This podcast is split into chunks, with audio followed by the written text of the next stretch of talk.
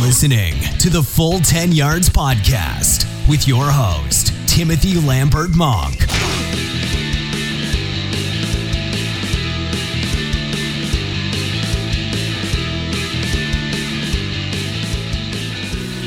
In everyone to the Full 10 Yards podcast. This is the NFC East Exit Interviews podcast. Thank you all so much for joining us. Uh, lovely Monday. Hope your weekend was fab. Like I say, this week we'll be turning our attention to the NFC East divisions. If you didn't go and check out the AFC ones, covered every division, every team, uh, and a fan for every one of them too. Go and check those out. They were our podcasts last week. This week is we're starting off like we did uh, last week on the Monday with the East. So we're going to be talking Dallas, Philadelphia, New York Giants, and the Washington Redskins. Don't forget today we also dropped our first uh, team dedicated article where we looked at the Baltimore Ravens. We looked at where what went wrong or what went right last season, uh, where they are currently now, and what they will look to do going ahead. It's titled uh, "Where Do They Go." And I hope you enjoy those. Please let us know your thoughts at full ten yards. But on today's show we have quite a few number of guests actually. Uh, some more familiar than others. With Dallas, we'll be talking to Patrick. That's No C Walker, who is a big podcaster over there in the states. Uh, with the uh, the Star Witness podcast. Very much recommend all the Dallas fans go and check that out. Patrick Walker is uh, at Voice of the Star as well on Twitter. Uh, we have Daniel Picton at dpicton95. Uh, the Giants regular listener Jack Humphrey is at Jack Humphrey87, and Washington is at Scott Mackay at Scott F Mackay as well. So hope you enjoy all the podcasts. Just a caveat before we do get into the Cowboys. This was recorded prior to the Jason Witten being re-signed and the uh, Randy Gregory uh, indefinite suspension as well. So uh, unfortunately, that happened in between the recording, which was a week or so ago now, and obviously that bit of news. But I hope you still enjoy it. And here we go, Cowboys. First up on the NFC East podcast is, of course, my beloved Dallas Cowboys, who took the NFC East title.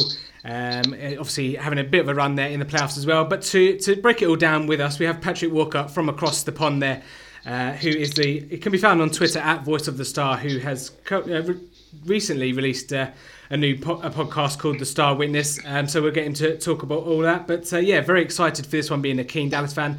Patrick, we welcome you into the podcast. And thank you for having me. Thank you for having me. Definitely a lot to talk about when it comes to America's team and yeah. UK's team, for that matter. yeah, absolutely. Um, obviously, Dallas Cowboys are very much uh, you either love them or you hate them, don't you? But um, yeah, do you just maybe want to give the, the listeners, uh, the UK listeners out here, uh, maybe just a taste of what your podcast brings? Because obviously, it's Dallas Cowboys uh, focus, right? So maybe just have a, a, couple of seconds on, on what that's all about and what, what how it came about. Absolutely. Uh, the name of the new podcast is is Star Witness, the podcast, uh, and it's backed by both 24 7 Sports and CBS Sports. Uh, the debut episode launched on February 4th, the day after Super Bowl 53.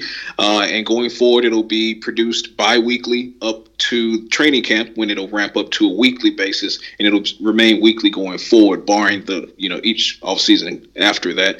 Uh, but it's it's primarily host driven. I'm of course your host Patrick Walker uh, with No C. Uh, but you can check it out on iTunes, Google Podcast, Spotify, iHeartRadio, and, and pretty much anywhere you typically stream podcasts. You can find it there. Um, primarily again it'll be driven by myself but from time to time we'll have exclu- exclusive interviews with players coaches assistant coaches so forth and so on media personalities just to keep things spicy. But make sure you tune in. Star witness the podcast. Yeah absolutely. I'll, uh, I'll certainly be uh, be sure to be one of those fans as well. And uh, again you're, you're quite active on, on on twitter and you're quite engaging in terms of conversation as well. So any cowboys listeners out there that aren't aware of, of Patrick, um, certainly give him a listen. That's at Voice of the Star. But Patrick, let's get in to uh, the Dallas Cowboys season. And again, it's, it's a, a, team that uh, you, you, either love them or, or, hate them. But coming into the season, obviously it was all about um, kind of the identity of the offense. You know, no no more Dez Dez Bryant, no more Jason Witten, and the, the word was that we were going to come out with a, a kind of a, a, team that would, you know had no wide receiver one and a Dak friendly team. Um, we, we brought in Allen Hurns, uh, Deonte Thompson, and uh, Michael Gallup in the draft. What, what, was your, your thoughts going into the season on and how the, the coaching staff approached um, you know the needs of the team? Well, to be blunt about it, um, Tim, it was it was a terrible idea. It was a terrible approach. And this is not me speaking in hindsight. If you go back and look at some of the columns that I wrote back in from January through the course of uh, OTAs and mini camp and then training camp in the preseason, uh, the wide receiver by committee approach that was so roundly sold to the Cowboys by now ousted offensive coordinator Scott Linehan. I did not buy into that.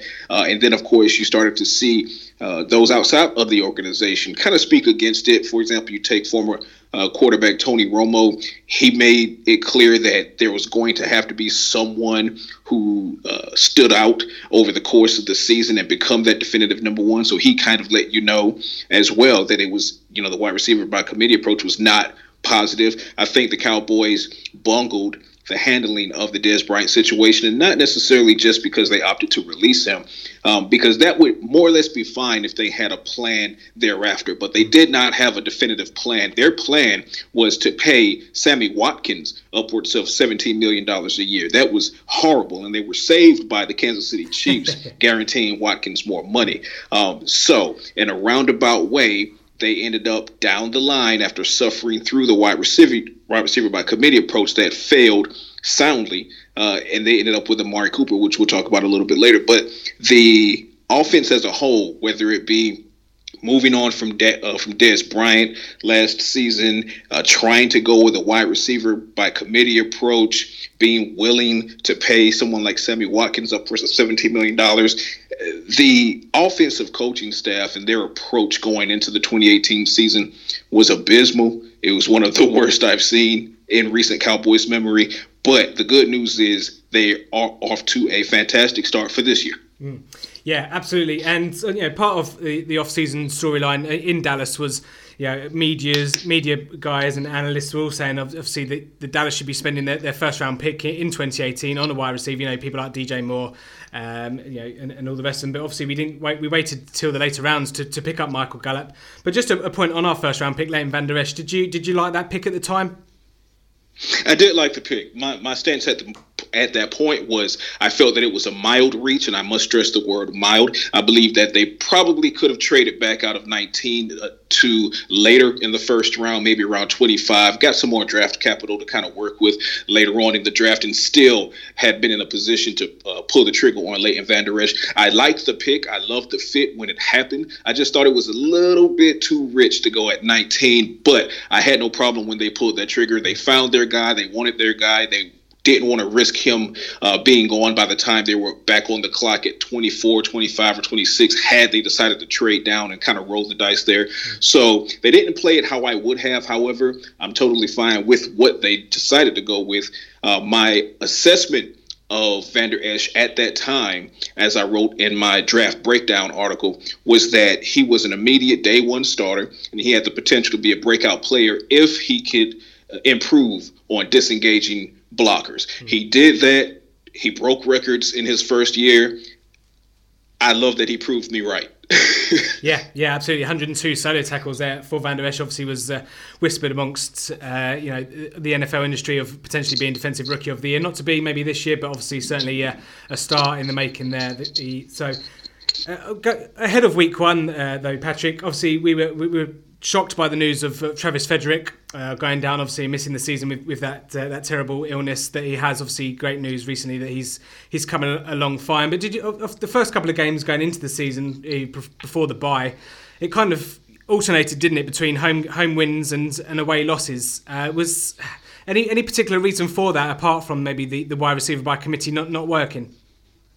I think a large part of it was you go back to Scott Linehan and his inability to replicate success.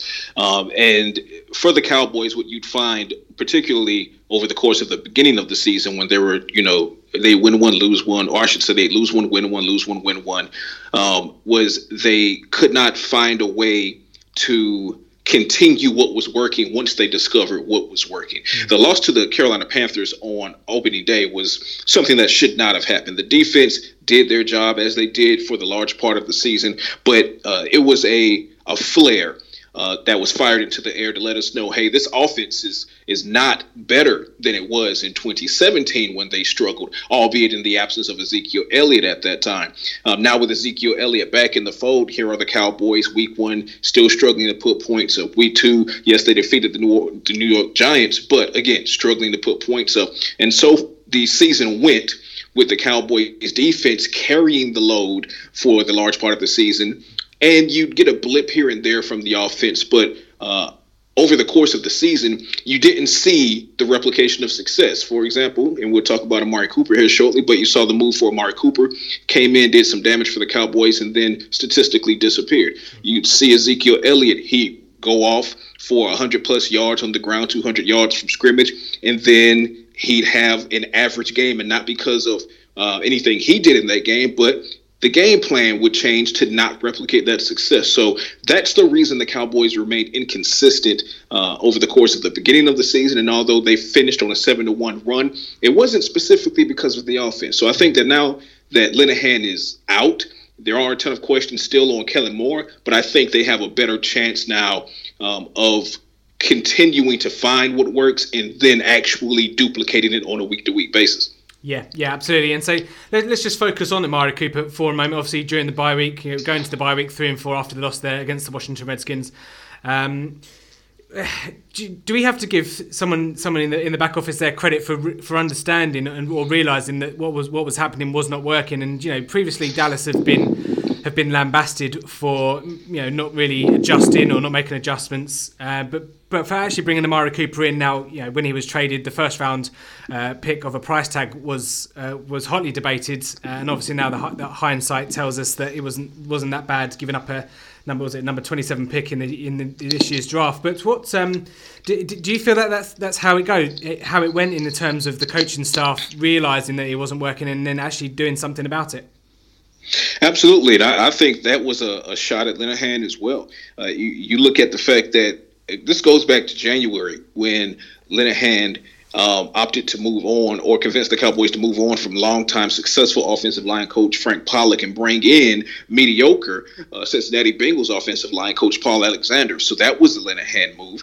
Uh, and then, of course, the move on from Dez Bryant and trying to sell the team on wide receiver by committee approach. That, again, was a Linehan move. So those two things the Cowboys came to terms with uh, understanding that they had made a mistake, grave mistakes, and a ton of credit to them for realizing that they made the mistake and being willing to correct them before the season was over. Because at three and four, which is what their record was prior to making the trade for Amari Cooper, at three and four, they could have just mailed it in. Tim, they could have just absolutely said, "Well, you know what?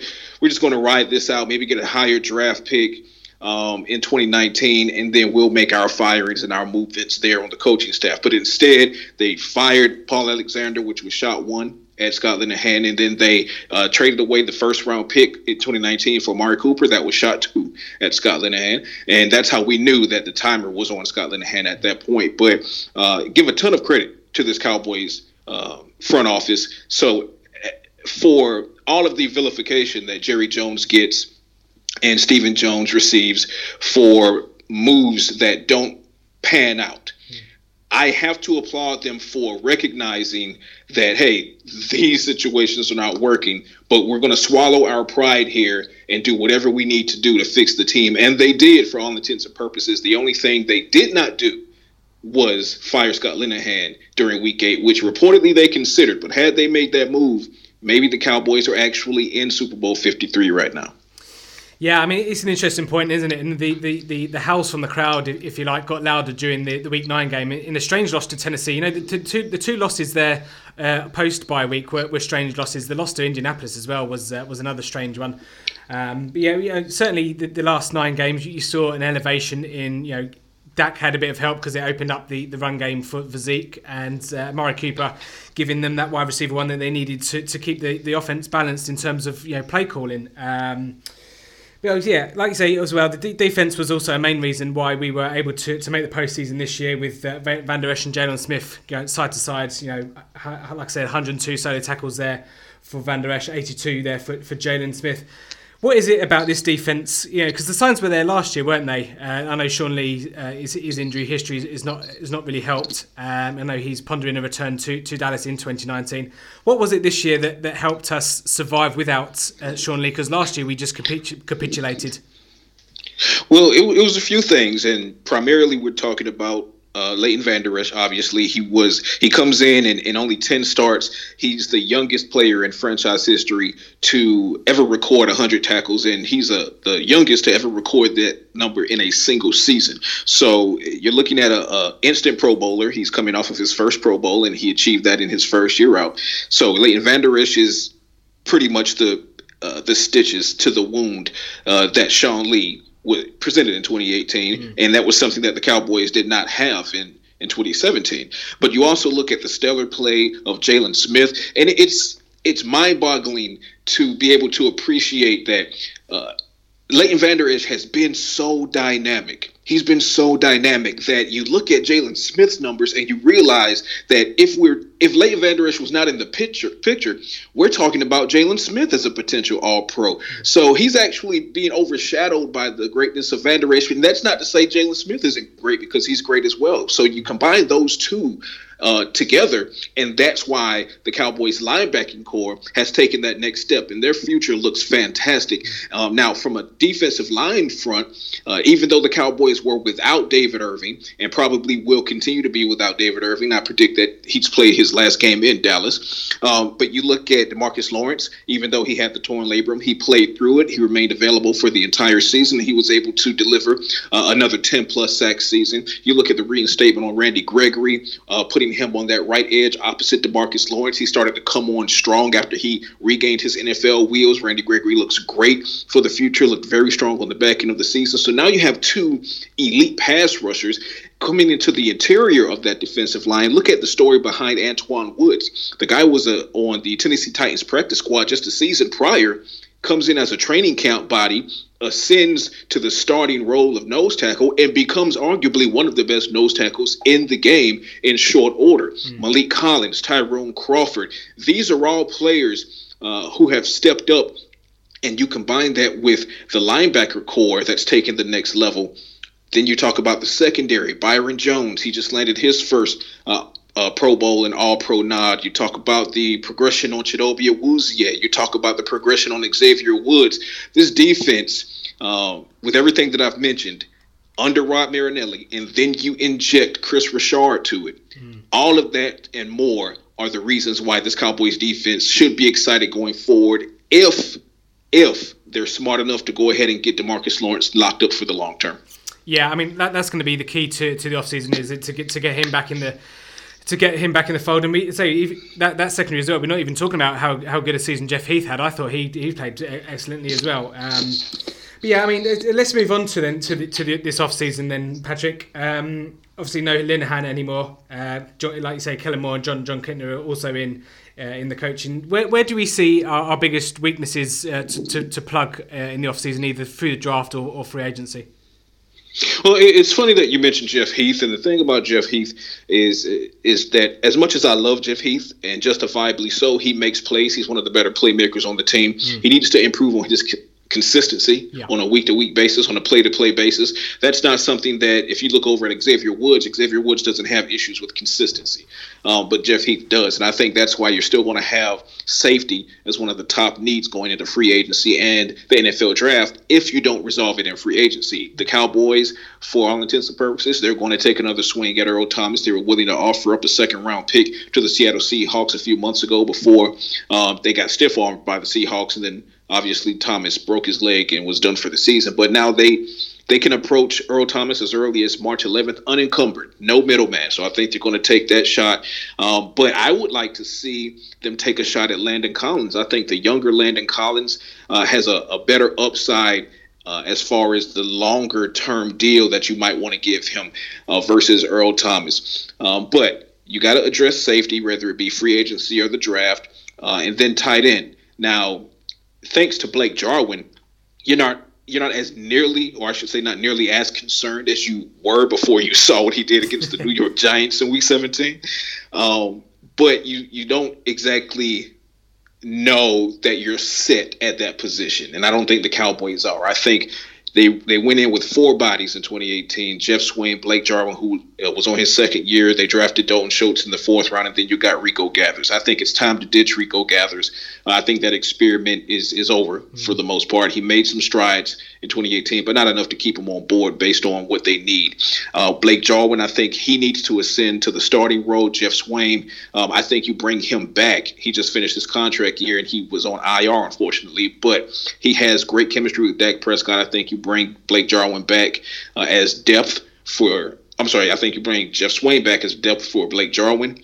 Give Dalton Schultz another year to progress, and then maybe you uh, draft a tight end in the you know third or fourth round, depending on how you feel about who's at the top of the board. Because it's a very deep tight end class yeah. coming into this NFL draft. But those are my going to be my top two positions: safety and tight end, depending on um, which one you lean towards. I, I, either one, and I should say both, need to be taken care of this offseason.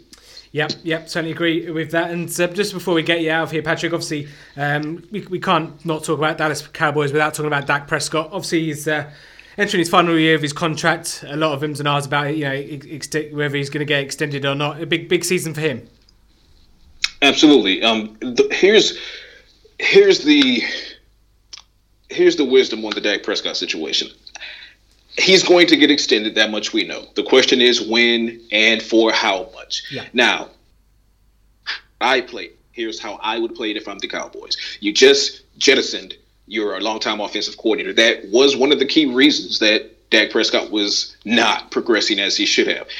But you don't know what Dak Prescott is without Scott Linehan in the fold. I would like to see Dak Prescott in 2019 without Scott Linehan's restrict, restraints and restrictions. That's going to give me a great evaluation on what kind of money I should be paying him. Now, he's going to be a free agent after 2019, but that's what the franchise tag is for. Yep. You can easily franchise tag Dak Prescott next offseason, and then that buys you all the way until July 15th of 2020 to um, give him an extension.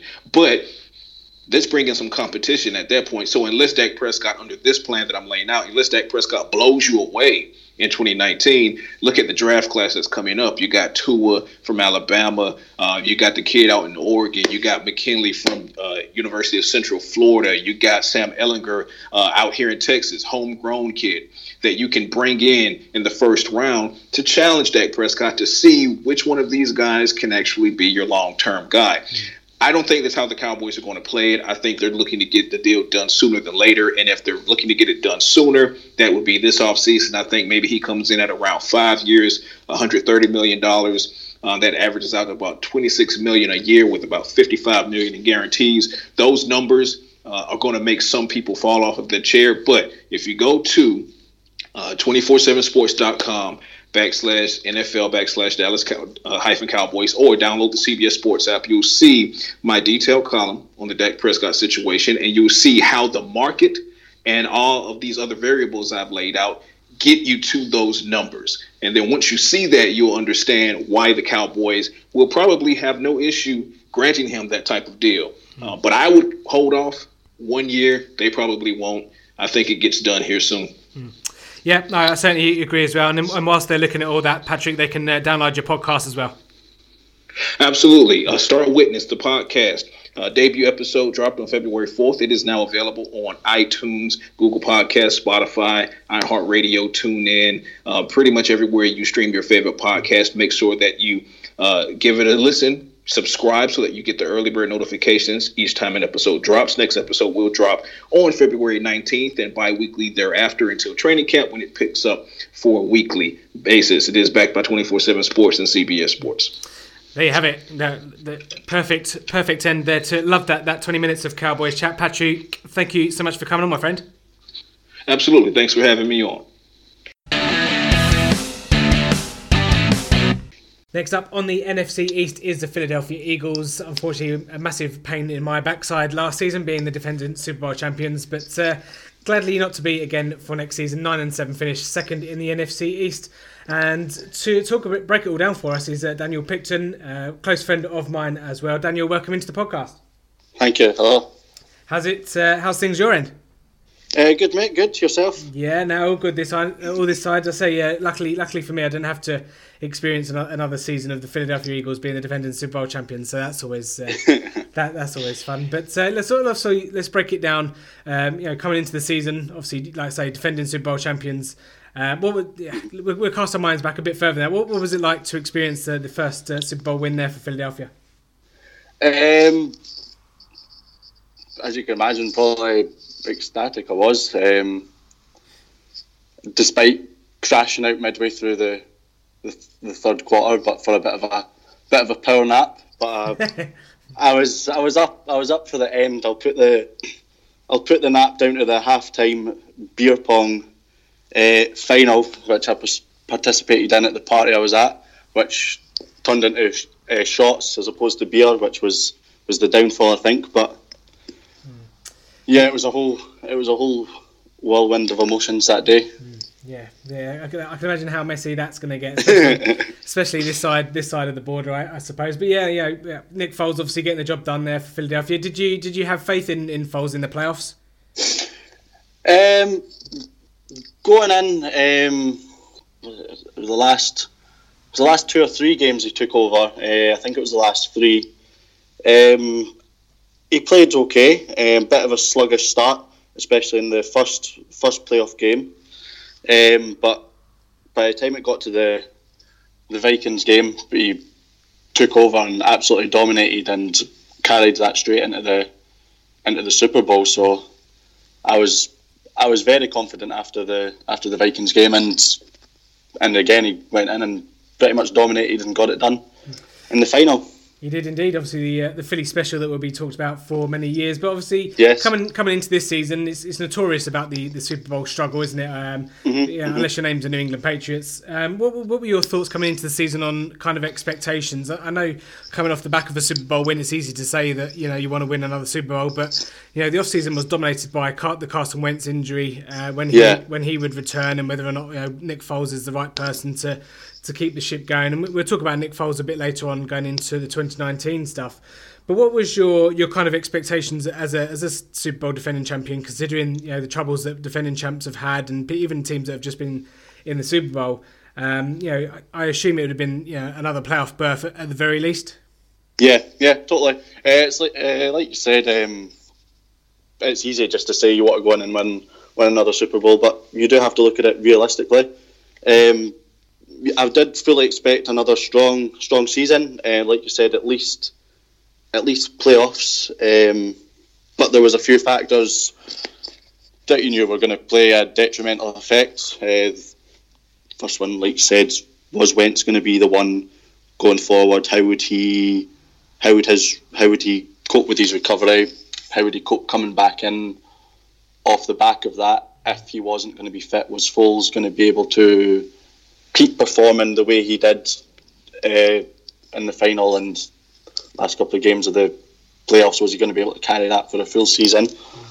Um, how would the players cope with the with the pressure of what was going to be a, a, a lot more anticipation and expectation of them?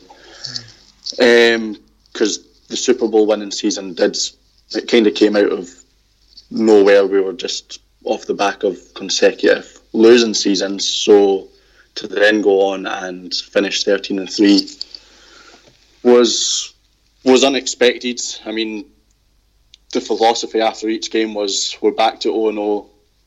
Let's let's get to 1 and 0 and that's how the games just kept on coming. We it was 8 or 9 won the first game, lost the second against the Chiefs and then it was 8 or 9 consecutive wins after that and for the first few, it was kind of it was great. This is good. We're winning games, but there was that kind of feeling of we're probably going. Are we going to lose this one? Is it going to end now? And it kept on going for a substantial amount of time, which was great. And then the you know the Wentz injury came, and it looked like it was going to be all over. Yeah, but Foles seemed to, like I said, it was a sluggish start, but he kind of came into his own and dominated throughout the end of it. Yeah, I mean, obviously, opening weekend against Atlanta, Atlanta Falcons wasn't the. Uh, I think it was opening night, wasn't it? It wasn't. It wasn't a uh, one for the ages, was it? But managed to, to scrape the win there. Surprising yeah. loss, a surprising loss at Tampa Bay, which would be a common a common theme for the for the Eagles this year. Obviously, losses um, away, you know, at Tampa, Yeah. at Tennessee, at New Orleans. Um, yeah, Dallas as well, obviously in, in overtime. But yeah, when, Wentz coming back in, in week three? Um, I, I, I, th- I suppose you can probably attribute most of the losses to kind of the, the again injuries uh, to the to the team. No, you know, most certainly at cornerback as well. Yeah, of Um, course, of Yeah, but that that that. The, loss, the losses in between weeks four and eleven, you had five losses in total there, nearly nearly killed the whole season. But Yeah. I, I suppose it's a testament to, to the rest of the squads that you know they, they pulled together and were still able, despite being you know four and six, to be able to still make the playoffs, which is which is not a not a common occurrence. Uh, no, of course not. Um, definitely, like you mentioned, the cornerbacks was was a massive problem. Probably one of the biggest problems throughout the full season. I don't think there was any point out of the season where all the cornerbacks were uh, were fit at any one time, which obviously obviously caused problems, especially given how much I think the defense played their part in the previous season and how resilient they were at digging in and obviously keeping keeping the teams down. Yeah, I mean, I mean uh, the, the, the stats the stats would, would indicate that as well. Thirtieth against the pass in terms of yardage and seventh against the run. So just Yeah. shows you just shows- you that how decimated they were. I mean, they were they were signing guys literally off the street, and you know, Yeah. to, you know, to, to be fair to the coaching staff there and the players themselves, they, they started to turn it around towards the end of the season. Yeah, um, and, uh, you mentioned uh, the players that picked up. Um, Cre'Von LeBlanc. Um, I'm really excited to see next season because I think I think he was a really good pickup in terms of in terms of the, the position we're in. We, we just needed someone who were, like you said, taking people left, right, and centre. People were coming off the practice squad. Um, it was, I think the Lions picked picked him up and then he was waived again, which is where we got LeBlanc from. But I think I thought he was I thought he was excellent, uh, and I'm really looking forward to seeing him again next season.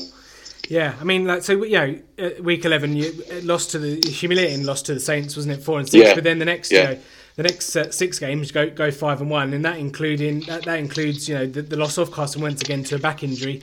Um, Yeah. the only loss coming to Dallas uh, in, in overtime, but even from, from week twelve, essentially Philadelphia were, playing playoff football again. Um, Yeah. wins against Um, Giants and Redskins to start off.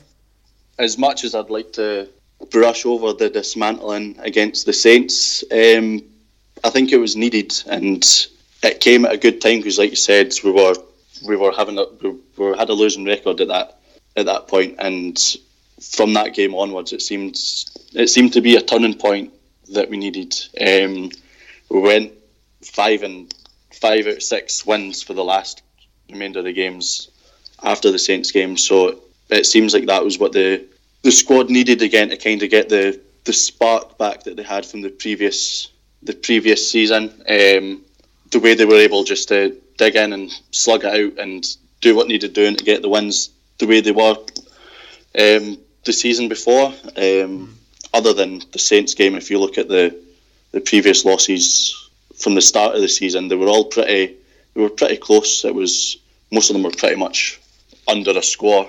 Could have been won with a field goal. So it seemed like at the start of the season, that's what they were lacking, just that bit of spark, that bit more resilience they had the season to- before to, to go out and get that extra scores, field goal, whatever, just to take them over over that point and get the win.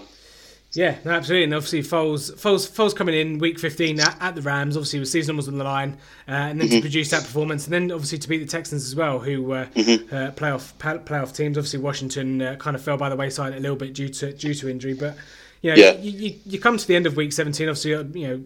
Demolishing the Washington Redskins and, and then going into the playoffs.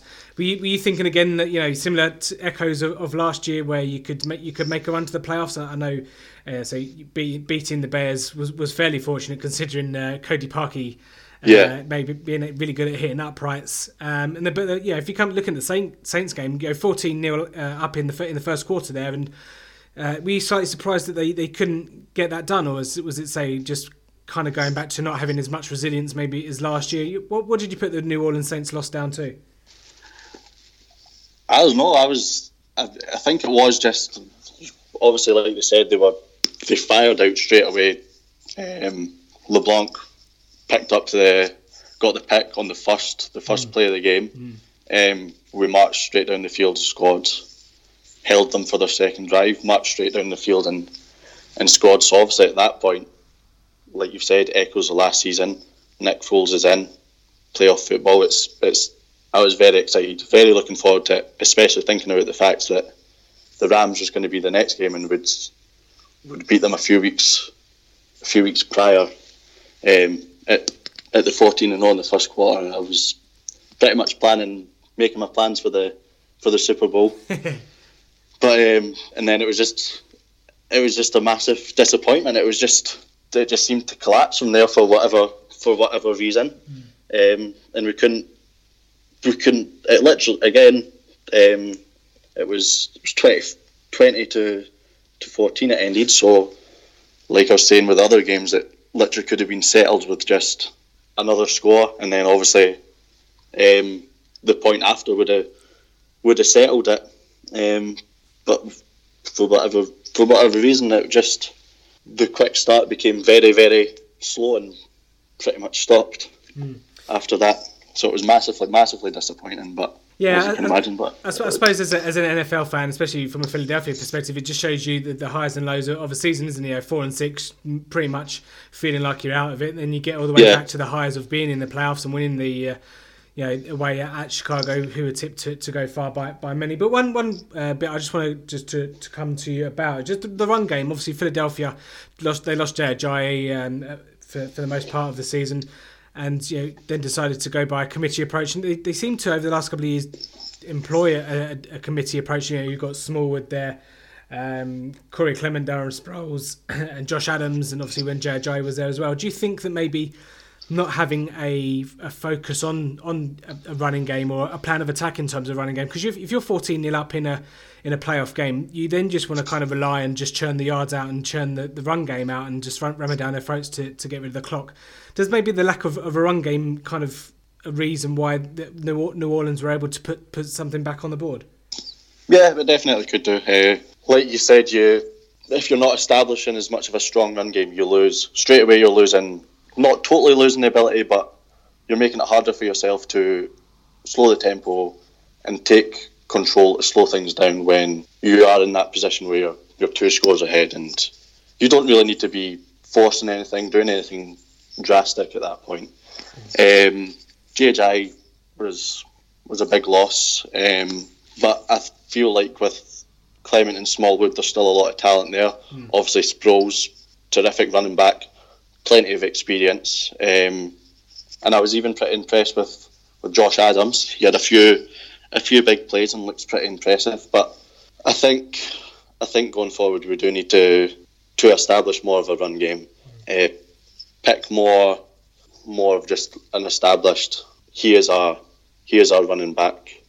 Um, we'll have backups there because when you're constantly rotating, it's it's good because obviously it keeps guys fresh, but from like a drive to drive perspective, someone could establish a good couple of runs and then they're off rotated in again, and that rhythm they've got themselves into, they are now out of, and because they're off and someone else is rotated in, and it's essentially it's almost like they're having to restart their game every time they're put in because they have to refine that that rhythm they were getting into, yeah.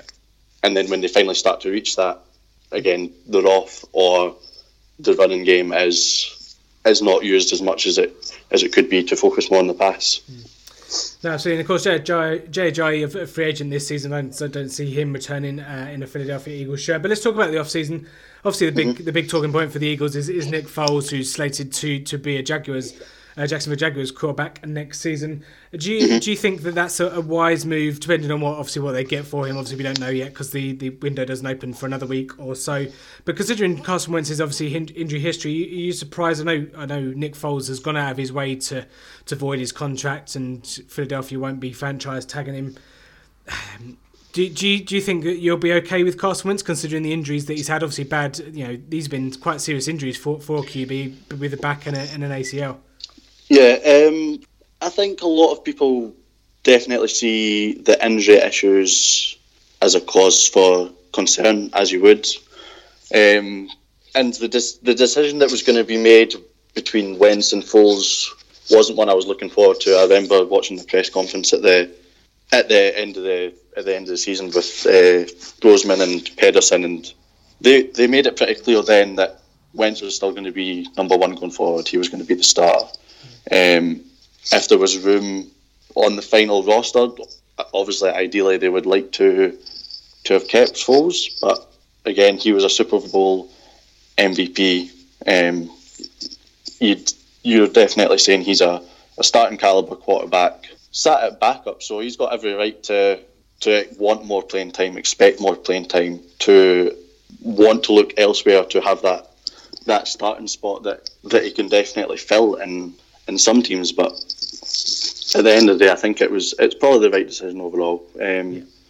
We gave we gave up a lot to get Wentz. Obviously, for one, he's he's he's he's the younger quarterback, so if anything, you know you're most likely going to get more time out of him. But with Wentz, you've got you've got a you've got an MVP caliber quarterback. We've seen that from the the 2017 Super Bowl season. We've seen plenty of glimpses glimpses of it. I would have said last season as well. Mm. Um, obviously, the ACL injury was was a big one. He had he always aimed to be back for the start of the season. Uh, he took a couple of weeks, a couple of weeks after that uh, to come back into it, and then obviously you had the back injury.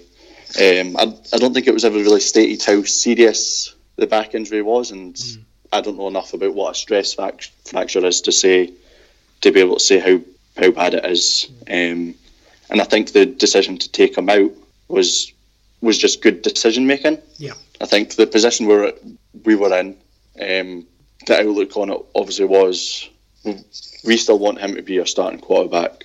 Um, we don't know how serious this stress fracture could be, what it could lead to. It's in the with the position we're in, it's not worth keeping him out there, risking worsening that to then have a detrimental effect on him coming back for the start of next season. And there's obviously plenty of confidence in Nick to make the change at the time to keep him out there. Hmm. So personally, I don't. Obviously, the ACL one's a big one. I don't think the. I think the back injury was just good decision making, just to preserve him. And obviously, we knew we had Nick Foles. Yeah. So, I, th- I think, I think I can understand why people would be worried, and there's a, there's a bit of doubt there for myself, but mostly I'm fully confident, and I feel like it's definitely the right decision. Yeah, I, I think yeah, to, to kind of put it in a, put it in a nutshell, I, I think that they were. I think they knew that they probably, yeah. Well, to be fair, it was quite a big call to put Nick Foles in the situation he did. You know, week 15, seven and seven record against against at the Rams. But yeah, I, yeah. I think it was more for the long term preservation of Wentz, so that when 2019 season comes rolling around, that you know they can they can hit the ground running. You won't have to have another storyline of what you know what week what week is Carson Wentz coming back. So I think it's just yeah. more about you know putting it. I'm, I'm not going to say that they thought that this the last season was a de- was a dead one, but it was more about the, the, future, and obviously that's why they've kept Wentz and Foles is, is saying his goodbyes. But yeah, um, yeah, yeah. There we go. Okay, cool. That's um, yeah, that's pretty much us wrapped up then for a Philadelphia Eagles standpoint. Dan, thank you so much for joining us. No worries. Thank you for having me on. Next up on the NFC East review with all the teams is the Washington Redskins, finishing with a seven and nine record there's a lot more to dig deep uh, to dig into with the Washington Redskins, and joining us is an old friend of the show, Scott McKay, who you wrote for, wrote for us for a little while, but had to take a, a, bit of time away. Scott, we welcome you back into the Full Ten Yards podcast. I hope you've been well, my friend. I have been. Thank you very much for having me back. Yeah, like I say, it's been a while, um, but uh, yeah, really, really glad to be on, and uh, yeah, happy to talk everything skins. Yeah, I mean, let, us let's, crack on straight into it. Uh, kind of a weird season, but com- coming into the season, obviously the, the talk was all about uh, Kirk Cousins leaving the building and being replaced by Alex Smith. Uh, many people had debates on and opinions whether that was an upgrade or a downgrade. Um, but obviously, that's that's here nor there now, considering what's happened to those two teams uh, kind of this season. But um, you know, the, the, Alex Smith's injury aside, even coming into, into the season, you had a bit of bad news with with Derrius Guice, uh, the running back in the 2018 draft, uh, going down for the season, uh, which kind of put them on the back foot. Yeah, straight away, straight away. Um, you know, obviously you, you pick in the second round, you pick Derrius Guice, who really he was, you know, picked.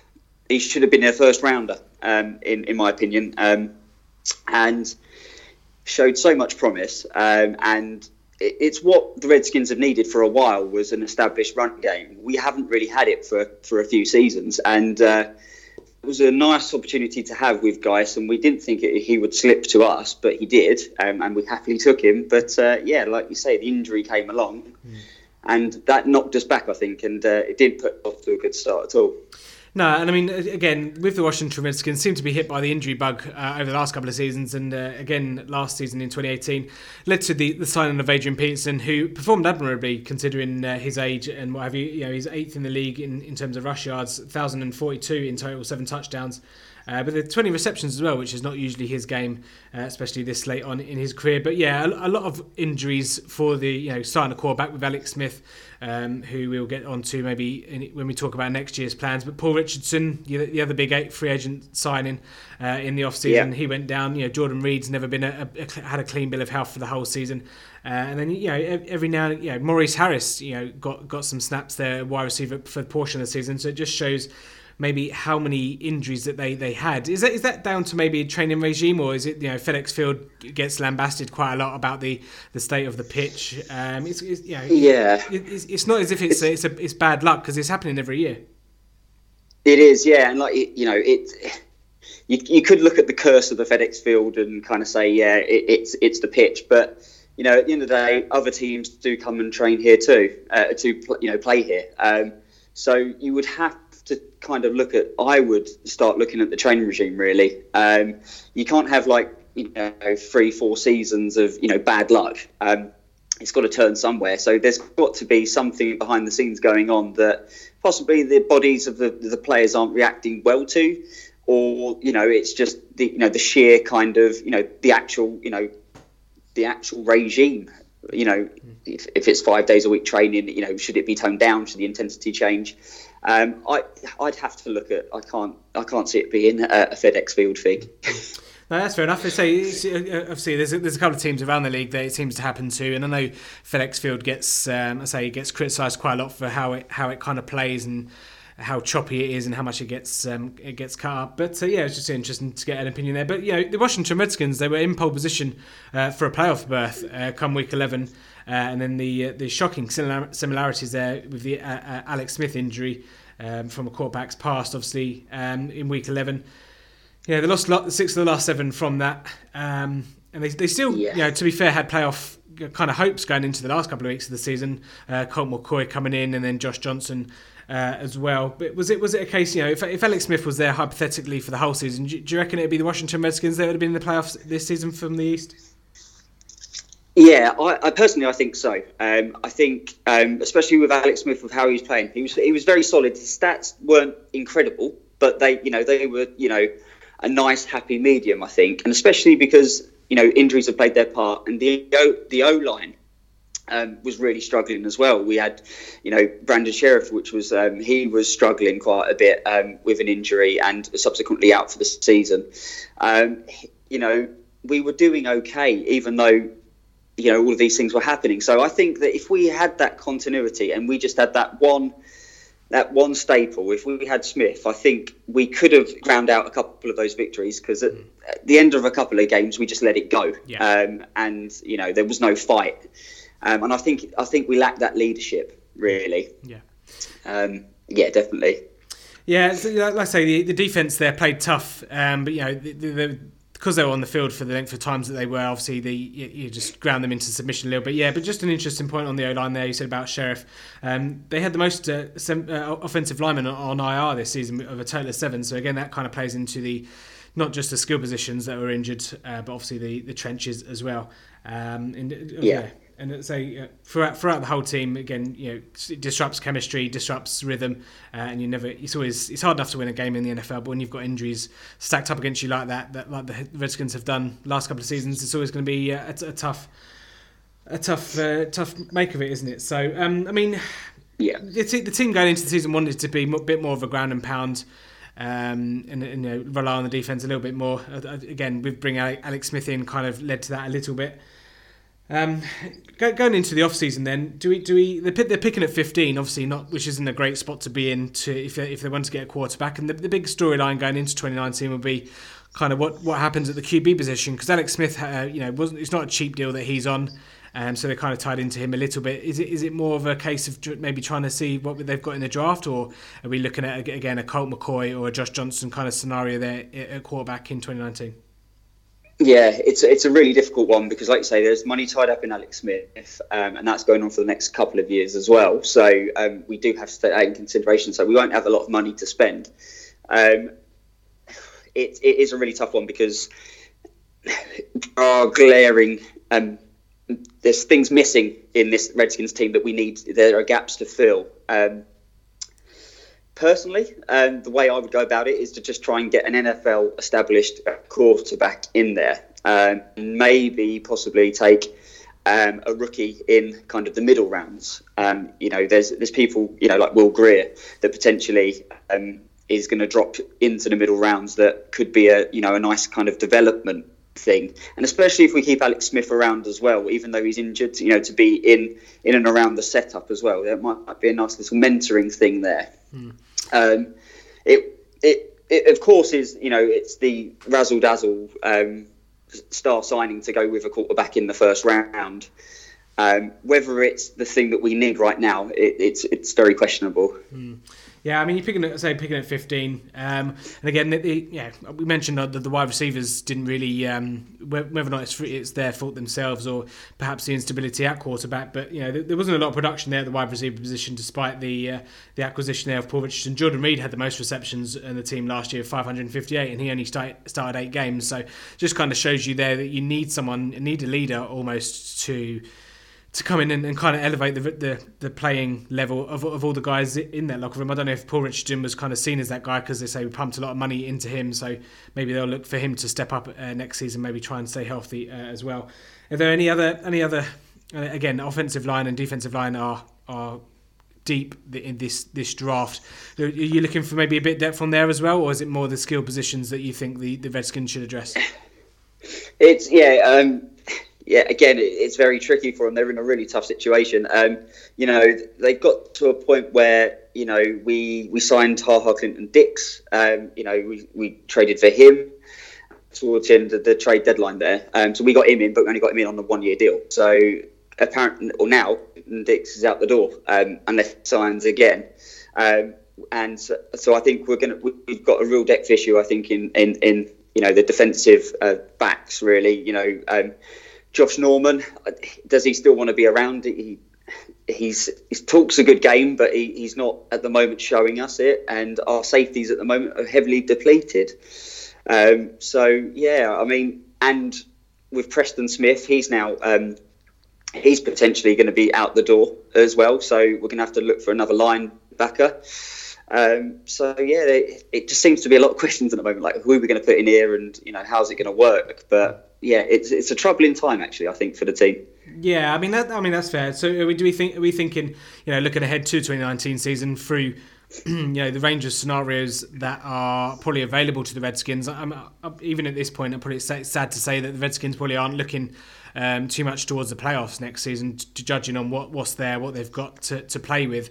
Um, so we may be thinking, you know, again, Jay Gruden's been there for a number of years now, um, so it'd be a bit annoying for him that he, he can't seem to really get anything going on that team. But is it maybe more realistic that Washington Redskins could be like a top five, top ten pick next season in, in 2020? Um, I, I certainly think so. I think um, you know, we've got Bruce Allen coming out saying we were close um, and we're still close, which I, I can't see that at all. Um, but yeah, I, I, genuinely think that you know we're going to be we're, we're going to have a losing record next year. Um, and it, it's funny because the last couple of years we've been in and around the middle, and we haven't had a chance to kind of break out and get those kind of top picks, you know, because just been languishing around the middle. So all we're getting is that middle kind of first round talent um, in to you know really give us an injection, and we've had to um, rely on free agents really to make that splash.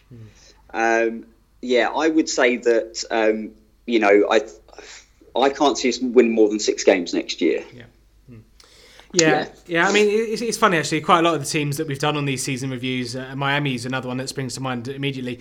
When you when you are consistently in that middle, you know, I was saying to the guy that uh, you know from the, the Miami Dolphins team review that you almost need that bad season to be able to to make that, that push, you know, step back to then step forward two steps. Um, and the, say Washington Redskins could be falling into into that kind of trap as well. Because if, if you're consistently, you know, in the mid range picks, fifteen to twenty, or you know even yeah, ten to twenty sometimes, you know, you, you do need that that bad season. If if you keep relying on free agencies, you know, it's, it's going to be more expensive as well. You don't really get to to make that push, and even if you do, you know you're not going to be going deep into the playoffs because you, you, are going to get caught out by the, the teams that are primed uh, for those Super Bowl runs. So yeah, I mean Washington Redskins could be another one in that in that mix there that need a bad season to pick up a decent a decent guy early in a draft or at least be in a position to trade up uh, into the into the maybe the top yes. ten or the top eight.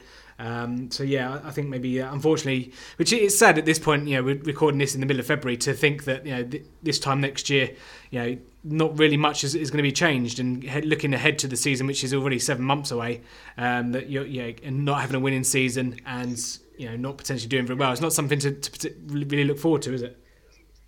not at all. No, it's uh, it's yeah, I mean, as a Redskins fan, you know, we're, we're stuck in a purgatory at the moment, um, and you know, from an outsider looking in, we, we don't seem to have a bit of direction. Uh, we've had Jay Gruden for, I think this is going to be his sixth year this year, um, and we've had uh, one playoff run, I believe. Um, and, you know, that was a wild card game and we didn't progress any further. So it's, uh, yeah, I, I, you know, I think that this will be a season that we're gonna we're gonna struggle, um, and it will be a slog. But you know, I think after this season we need to look at you know look at everything, look at the setup, you know, look at the long term vision for the club, and kind of look, you know, are we going to build a new stadium? Are we going to try and progress all of this? Because at the moment, and for a while, it's been middle of the road, happy to chug along. Mm. Yeah, I mean, with, with all the, the points we said going into 2019 uh, season, with all with all the injuries and Alex Smith maybe not being there, do you reckon? would, would you prefer? I'm trying to think of a way to put this. Obviously, Jay Gruden, I'd very much doubt he'll be on the hot seat just due, due to what, what's kind of going on at the club at the moment, and he'll probably get a pass for this year. Do you think that's that's right? And then kind of he, he's the guy to take you forward in 2020, uh, perhaps with with a decent draft pick, or, or is it maybe a, a, fresh approach needed? Like say with the regime currently in place, lots of injuries. Do you just kind of need to te- to tear it all down, or is it maybe not that bad yet? Um, it's a very tricky. Question. That's a very good question. Um, I personally, I really like Jay Gruden. He, you know, he talks he talks straight when he's talking to um, all the press and the fans. But that, um, I think it's got to have to be uh, the front office. I think that needs a bit of a, an injection of a bit of pizzazz there. I think we, you know, personally, what Jay's done with the coaching staff, and he's obviously he's worked with people like Sean McVay. Sean McVay's obviously gone on to the Super Bowl. He obviously knows how to pick good people. Um, so I don't think that's the problem. I think you know I think what we need is let's let's sort that front office out. Let's get that nice public image going. Let's get some more fans behind us and push the team on that way, um, because you know that that's the only way forward, really. Um, that that I would see really. Mm. Yeah. Yeah. And before we before we get you off, uh, Scott, one one words uh, one word answer from you. Who who who start week one at quarterback for the Washington Redskins? Oh, God, um, I'm going to say Fitzmagic. Oh, interesting. Fitzmagic. Yeah, mm. yeah. I think we're going to have to need a sprinkle of that. I think to kick us kick us forward. yeah, it's being the Fitzmagic and maybe yeah. some magic water as well for all those injuries. Hopefully so. Yeah. The, the Magic Sponge. Uh, right, Scott. That's uh, that pretty much covers us for Washington Redskins. Thank you so much for coming on and talking skins. No, no problem at all. Thanks very much for having me. Okay, last up on the NFC East, got the New York Giants, and who better to do that than our friends over at Kickers Matter podcast? Jack Humphrey, welcome on. Thanks for having me, mate. Mm. Um, don't forget you can get in touch with Jack at Jack Humphrey 87 or the podcast that very much uh, recommended here on the full 10 yards. Kickers uh, underscore matter is there is the Twitter handle there. Jack, you're obviously a big uh, and very vocal New York Giants fan, so perfect that we that we've got you on to, to go through the season in 15 minutes. Because in a, in a way, it's quite a quite a funny season. Because go, going into it, you know, the New York Giants were one of a few teams that had probably quite a, a, a wide range of outcomes that could have could have happened to them. Now I know that they're obviously at the bottom end of, of kind of those wide range of, of outcomes at uh, five and eleven there. But um, yeah, I mean, going into the season just beforehand, you know, were, were you quite confident, or were you a bit wary of uh, of, of, what was what was going to happen? Um, I was more confident going into this season rather than last. Um, the main issue is obviously still there. I think everyone knows what the main issue is with the New York Giants, and it's the quarterback position. Mm. Um, although Eli didn't have particularly bad season um, 4,299 passing yards and 21 touchdowns. But um, obviously, that is our main concern. That's something we need to address going forward. Um, they obviously went out, spent big in free agency at left tackle for Nate Solder. Um, and they also got Will Hernandez in the draft, who I, I really do like. Actually, it was you know during training camp he was getting into all sorts of bother with uh, Damon Harrison. Yep. They were having tear ups between each other. Um, so yeah, I was I was optimistic. I I, I, I thought we could do eight and eight, nine and seven, but um, unfortunately it wasn't as good as that. But yeah, I, we improved in the second half of the season this year, mm. um, dramatically. Straight off of our bye, we I mean before the bye week we were one and seven, and then after the bye they were four and four. Um, but they picked up a free agent, Jamon Brown. Uh, he's a he's a right guard, and they picked him up from the LA Rams. He um, he changed something. I, I, it solidified the O line. If you get what I mean. Um, yeah, yeah, yeah. We we lost Jon Halapio, who's, who's our starting centre. So we were chopping and changing guys left, right, and centre. I think we went for about three or four at centre, but um, solidified the O line, and Eli had a bit more time to pass. Um, obviously, he still made a few very questionable decisions at times, but um, yeah, I, I, I, I, can't complain with the season. I didn't expect us. We, are not a playoff team, um, and we won't be a playoff team until we address the QB position. Mm-hmm. Yeah, because obviously going into the draft last year, you know, the big the big talking point in Big Blue was was obviously the, the Barkley pick there at number two. Now, whilst the, the newly crowned Defensive Rookie of the Year, um, you know, over 2,000 yards from scrimmage in his rookie season, joining Edgerrin James and Eric Dickerson as only one of three people to, to be able to do that. It's, it's going to divide opinion for years and years, and you know we're not going to get an answer as to whether that was the right pick or not. I, know, I know at this at this moment it seems that you know with considering the, the quarterbacks in that draft, you know, you had Sam Darnold, Baker Mayfield. Well, Baker Mayfield obviously wasn't available to you, but yeah, what, what, what, what was your take on, on the pick itself? I'm very vocal on Twitter about this. I I love the pick of Saquon Barkley. Um, I would have taken two players over him in this draft, which would have been Baker Mayfield, and we had no chance of that because he obviously went number one to the Browns, and probably Quenton Nelson, who went to the Colts. Yeah. Um, other than that, judging by what we've seen this year, um, I, I, think it was the right call. Um, I, I, you're a Cowboys fan, Tim, so I, I, think the Giants need to move into. It sounds silly, like into that Cowboys mold, if you get what I mean, and it's become a very run-heavy team now, um, especially if they're going to keep Eli around for another year. Yeah. Do, do, do, you see what get what I mean? Yeah, yeah. Oh no, absolutely, absolutely. You're, and uh, you're very you're very welcome to Jason Garrett if you want him as well. no, thank you. you, um, you can keep him. I love your little Jason Garrett song. Actually, it's yeah. brilliant. so, um, yeah, but so I, as I said, I would have took two players above him. Hmm. Um, and you know, I, I, I didn't dislike the film. I'm very vocal about it. I I don't particularly like any of the other cute Sam Darnold. I didn't like coming out. He was he does very silly things. He reminds me of Jameis Winston. He'll just air the ball out. There's no, you know, um, thought about it sometimes. And then, but sometimes he can be brilliant. Um, I like Josh Allen, but I, I don't know. He's going to be elite. Um, and I, I, also like Josh Rosen. I, if you listen to the Kickers Matter podcast, I stick up for him a lot. Um, yeah, yeah. So I mean, I don't know if you want to segue into this year's draft. Like, if, if I was the Giants, I would potentially be offering the Cardinals that first round pick for Josh Rosen. Mm. Oh, that's an interesting. Yeah, that's an interesting call there. Yeah, Josh Rosen obviously didn't uh, put up any any flowers over in Arizona, but didn't really have the chance to do that. But let's uh, let's just uh, before we, we move on to maybe what what going into this season, let's just let's just talk about Barkley because you know, he had 13 games of over 100, 100 scrimmage yards. Uh, the first one, he's one of three players to rack up uh, 40 plus, 9 40 plus yards in a season, um, equaling uh, Chris Johnson and, uh, and Barry Sanders there as well.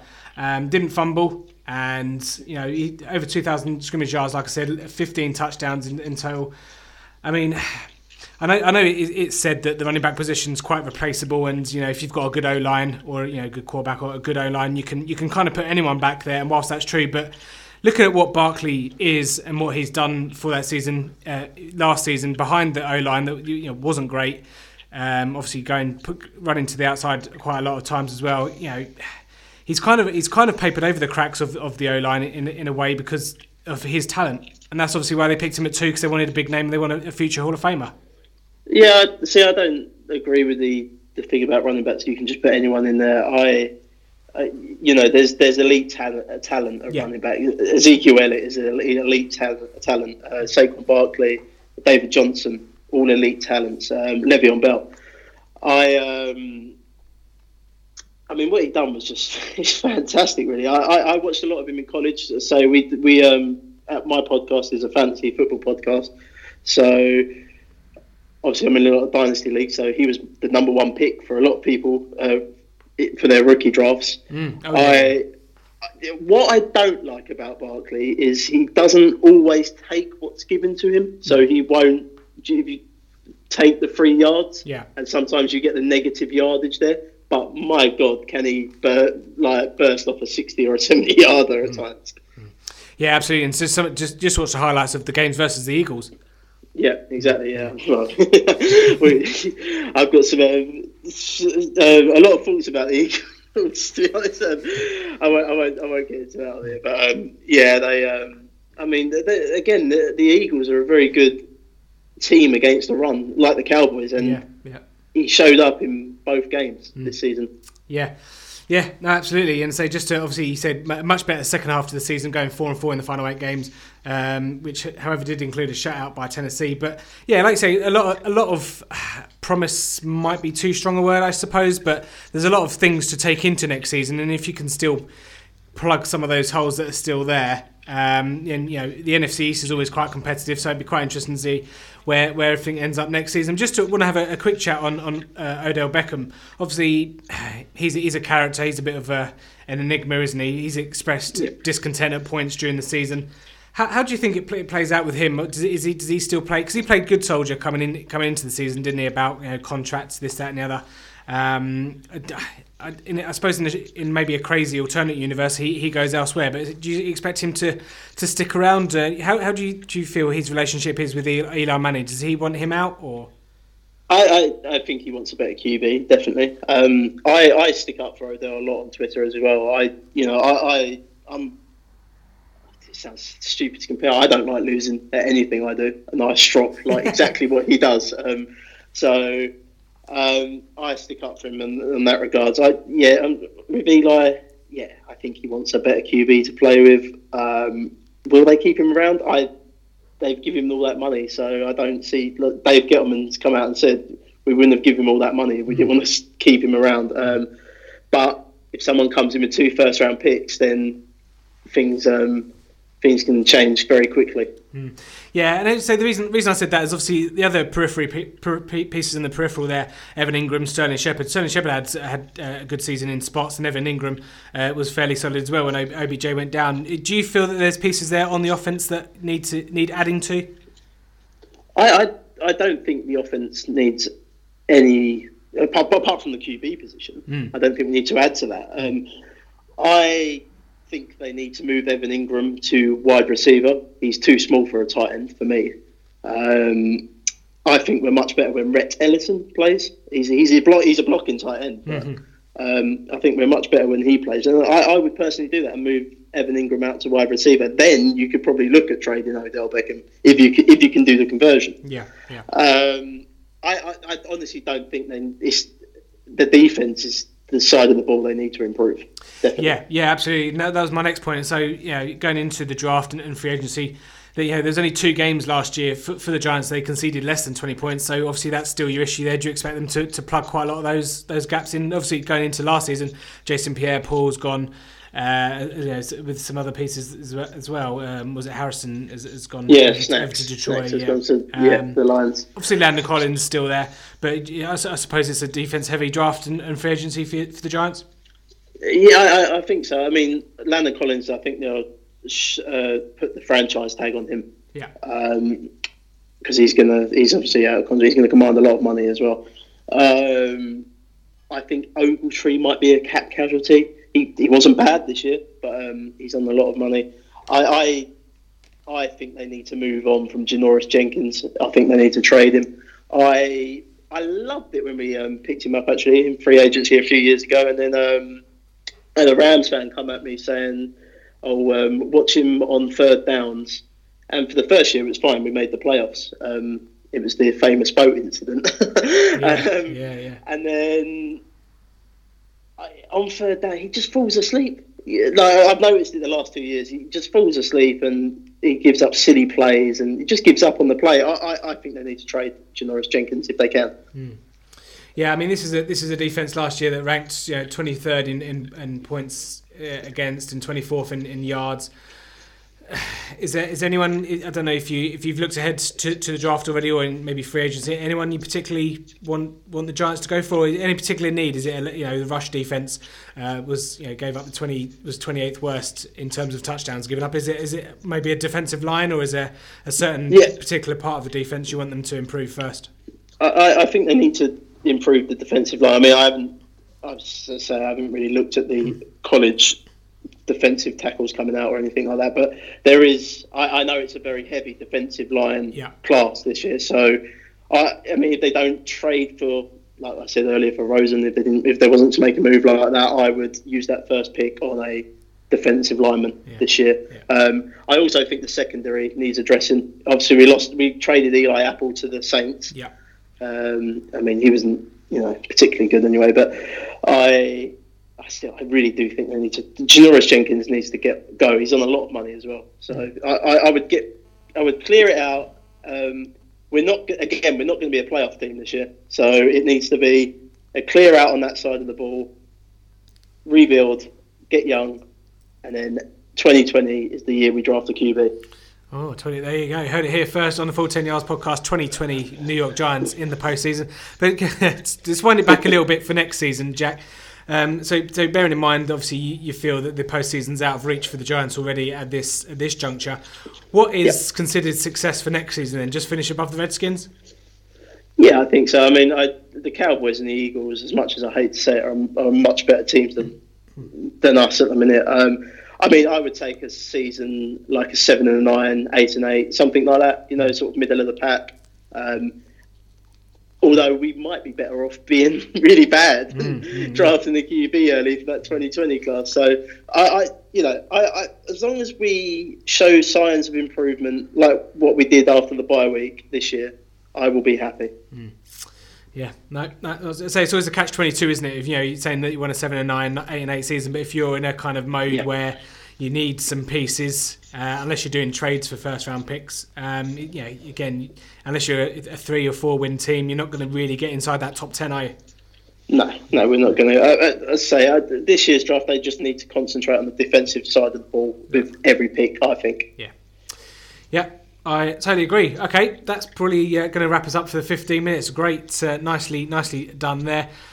So go if you, if you if you have one word for the, for Giants fans then going into 2019 to you know for expectations or what you, you think will happen what would uh, what would you say one word? Um, one word. Oh God, Barkley. Barkley. um, no. Because um, because. What about what about yeah promise and what about uh, Pat Shurmur obviously first first season head coach last season uh, is is there any danger of him being in the hot seat say if Uh, obviously, I know your expectations may be a bit lower than all the the guys out there in Big Blue, but is there any chance that he's in a bit of a hot seat if they if they get off to a poor start next season? I think probably yes, but I don't think he should. I think they no. need to stick with Pat Shurmur. I like, I really like Pat Shurmur mm. as a head coach. Yeah, it's all about um, believing, believing the process, eh? Yeah, it is. It is. Yeah, yeah. yeah. and um, beat the beat the Cowboys. yeah, that's that's been a while as well. Um, yeah. B- before we get into a, into a slugfest, we'll uh, we'll end that one there. Jack, thank you so much for for coming on and talking Big Blue. No worries. Thanks for having me, Tim. So they have it, NFC East all broken down, lovely, jubbly. Hope you enjoyed that one. I certainly did, obviously, or any chance to talk about the Cowboys. That's going to do it for the NFC East podcast. If you liked it, get in touch with us. Let us know. Let us know if you enjoyed any of the guests and want them back on at full 10 yards there on the Twitter. But we'll be back tomorrow and we're going to be looking at some fantasy football. Bit not we haven't done that for a little bit of a while, so we're going to be looking at some early risers and some early fallers, fallers in terms of fantasy football. So I hope you can join us for that. But until next time, thank you for listening. In the great words of Kevin Cadle, it's a bye bye for now. A bye bye.